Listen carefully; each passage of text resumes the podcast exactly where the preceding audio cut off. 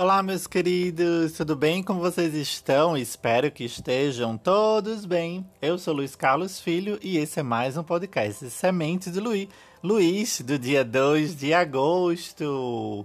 Gente, eu queria conversar com vocês sobre o poder da palavra. Talvez todos vocês já tenham ouvido, lido, uh, conversado sobre o poder da palavra. Eu quero trazer à tona aqui uma reflexão que aprendi com a Luíse Rei, também que aprendi na clínica, enquanto psicólogo clínico, o sentido da palavra, a questão da semântica do significado, né?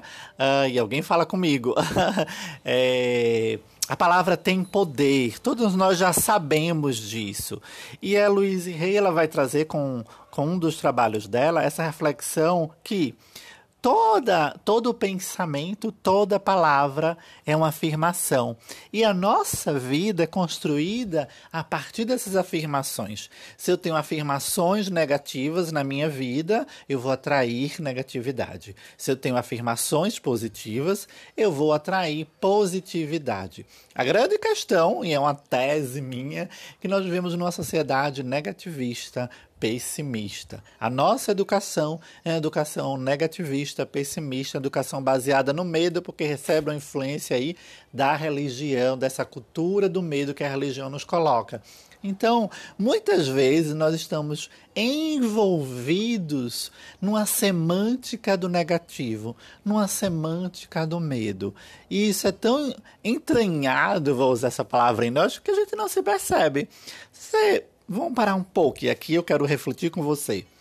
Quais são as palavras que você mais usa? Eu já fiz uma dinâmica dessa na, no consultório, né?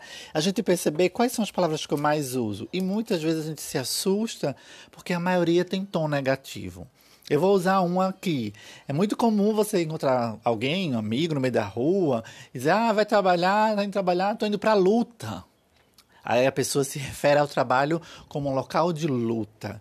E a gente vai, ok, luta remete a quê? Luta remete à guerra, luta remete à briga, luta remete a sangue, disputa, luta pode até remeter à morte. Então veja, a pessoa está indo ao trabalho todos os dias e isso a gente conversa toda hora. Ah, estou indo para a luta. Ah, a luta diária, ah, é aquela luta do dia a dia. Esse trabalho é uma luta. E você vai reafirmando isso. A Luiz Rei vai dizer: se a gente diz uma frase, uma palavra mais três vezes ao dia, é sinal que ali mora uma crença. Imagina quantas vezes você já disse isso, estou indo para a luta. E aí o seu trabalho está recebendo uma carga semântica de negatividade e depois você não sabe o porquê as coisas estão tão difíceis no trabalho. Uh, ah, essa vida é um inferno. Essa vida é um inferno. Parece mãe, né? Que está reclamando da arrumação da casa, mãe que está reclamando dos filhos, da bagunça do marido, e muitas vezes repetindo essa palavra. Isso é um inferno, essa vida é um inferno, esse país é um inferno. E aí volto inferno. Talvez todo mundo já sabe a semântica dessa palavra, o quão forte e negativa ela é.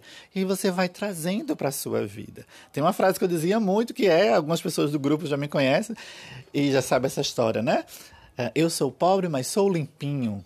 Um dito popular bem comum. E aí, a, a, tanto a Luiz Rey a PNL vai trabalhar com isso. A lei da atração, né? Que o sentimento que a gente coloca na frase também tem muito a ver. Então, se eu digo, eu sou pobre, mas sou limpinho, sempre brincando com os amigos, lá na piada, quando vai pagar água, eu sou pobre, mas sou limpinho, paga para mim, eu sou pobre, mas sou limpinho. E eu digo isso rindo, eu digo isso com alegria, brincando. O meu subconsciente vai entender que ser pobre e ser limpinho é legal. E aí depois eu não entendo porque eu não atraio a prosperidade. Olha a semântica que eu estou dizendo.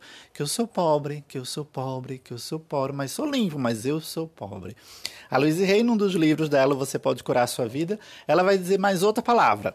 Ela vai dizer que a gente não, não deveria usar a palavra eu deveria. Eu deveria ter trabalhado, eu deveria ter estudado, eu deveria ter ido na casa da minha mãe. Eu deve ela vai dizer que a palavra deveria tem um tom de proibição, de algo que não se realizou, de, de algo assim, ah, eu estou errado.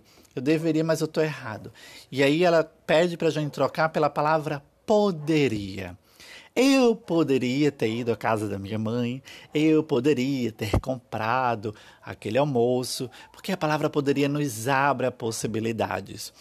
Ok? Gente, esse é o podcast de hoje e eu queria chamar a atenção para vocês, para vocês começarem a refletir o significado das palavras que você diz no dia a dia.